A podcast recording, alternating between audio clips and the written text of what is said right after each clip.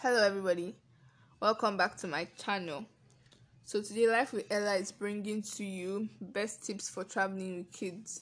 The first one is to slow down. Planning for a slower pace than you might usually attempt when you're flying solo or as a couple is going to make your travel experience way easier because a lot of children can't keep up with the fast pace adults have. Adults can can rack in time like they can be like okay. I'll try as possible to rush to check in. I can do one or two things before then but children cannot rush. So you have to take it easy. Then be realistic about what you can see and what you can do. There are a lot of things you know children cannot last long doing. They'll get tired really quickly. And if you plan for things like that for your children it will be a wasted effort because children won't enjoy once they start getting tired. And make your plan for your trips a little bit empty, but not so empty that you'll be worrying about what to do. You have one or two things to do, but the less you feel you have to see, the more enjoyable and stress free the vacation will be for everybody. Then try as much as possible to plan for your youngest child. If you have a baby or a toddler, build into your agenda time for stops along the way for bathroom breaks, snack breaks, and nap time. You can avoid cranky children. It will make for a much more pleasant family travel experience. Then, number two, determine your family travel preferences. Sit down with your family and discuss your ideas and interests. Make sure the children have a say in where you're traveling to so, that, so that they can enjoy it. Because if your husband picks so much travel time, your children do not like it. You would have wasted your time and energy in planning for the travel trip, and then you might be discouraged to take your children to travel next time. I don't know it's because you did not ask for their opinion or what they would like to see and do on a trip. Third one is be flexible when traveling with kids. Give I try as possible to go on trips not during the major holiday seasons. You can go on vacation at other times, but like even if your children are in school, try as possible to look for a way you can go on a vacation. A way you can go on a vacation outside of a school major holiday period. Because when most when they're out of when it's a major school holiday period everybody else will be traveling too. So things might be kind of really stressful. It will be packed airports will be packed with people. Um holiday tourism centers will be really jam packed and you might be really stressed. Number four pack smart when you travel with kids pack the bare minimum when you travel because you can always buy what you need in your destination. Things like snacks, reusable things like toiletries, snacks, diapers. You can you should take a little bit of them for the journey and maybe time as soon as you get there. But then you can buy the rest over there. Roll clothes and stuff socks and underwear inside shoes. Wear your heaviest clothes on the flight.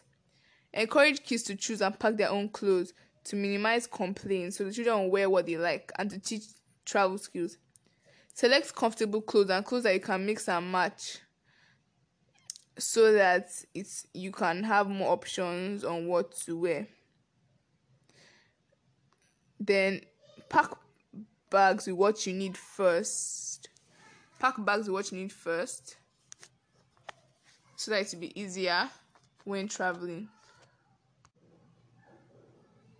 I said earlier, pack things that you need immediately, like for your first night at the top, so that when you get to your destination, you are less stressed, you have more options, and you have like more time to do other things like get dinner and things like that. So the things you need for that night urgently will pack at the top.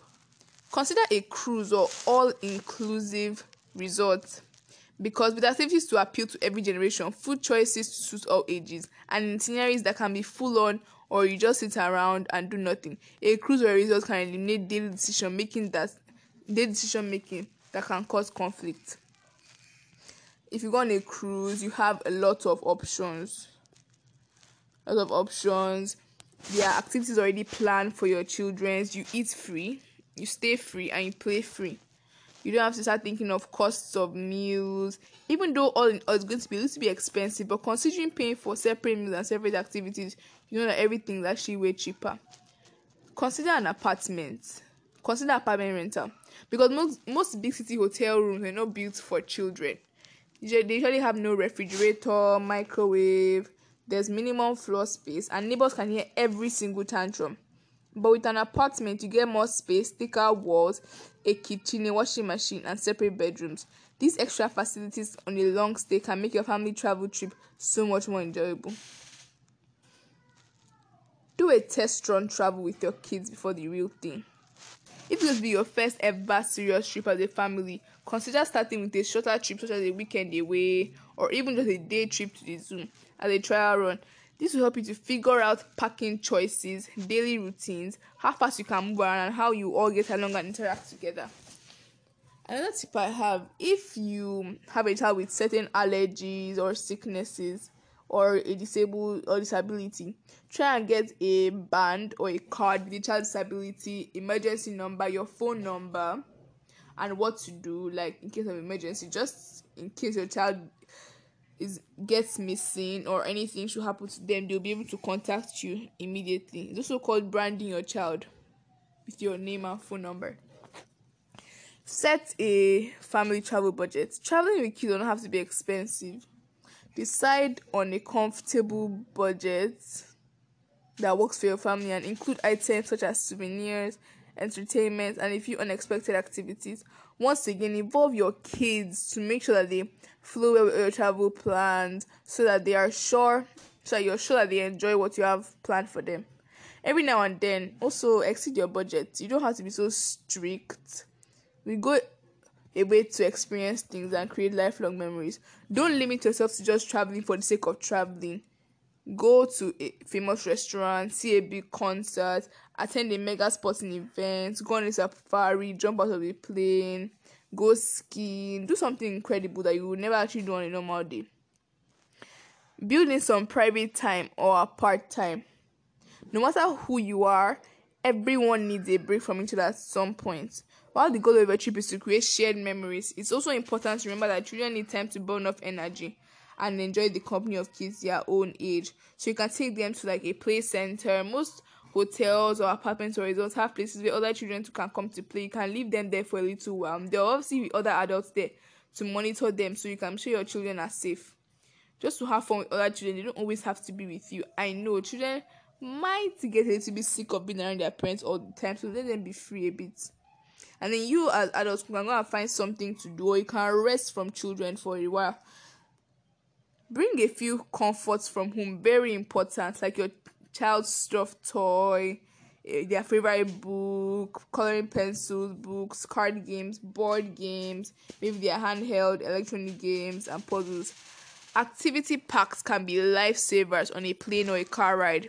It will put the children at ease and give them something to do while the adults trying to figure out other things. Capture your family travel memories. Consider giving your child a journal and a cheap digital camera so they can take their own pictures pictures of you and your other children pictures of themselves so that they can make a large collage when they get back home to place in their bedroom now one very important thing keep meal costs down you don't have to always order hotel service before you realize lots of money will be gone you can go out for breakfast or, lunch, or you can have brunch instead of three meals a day. So you can have brunch at dinner and then have snacks in between. Then you can then can make some food to Buy snacks to whip up something. Another thing, eat away from tourist streets. Most of these vendors realize that tourists have a lot of money to spend, so they increase their prices for tourists. So go to where the locals, people who live there, eat. Of course, prices will be way lower. And eat at the popular street carts. Chances are the most they give the most authentic and the cheapest meals. You can do one meal for two kids. If your kids are really young, like toddlers between the age of, of four to zero or four to one to four, they can share a meal. You can always buy another if they are hungry, but you can't send one back. Then when booking for hotels, look for hotel where they have free breakfast. At least you're sure breakfast is settled for the whole trip.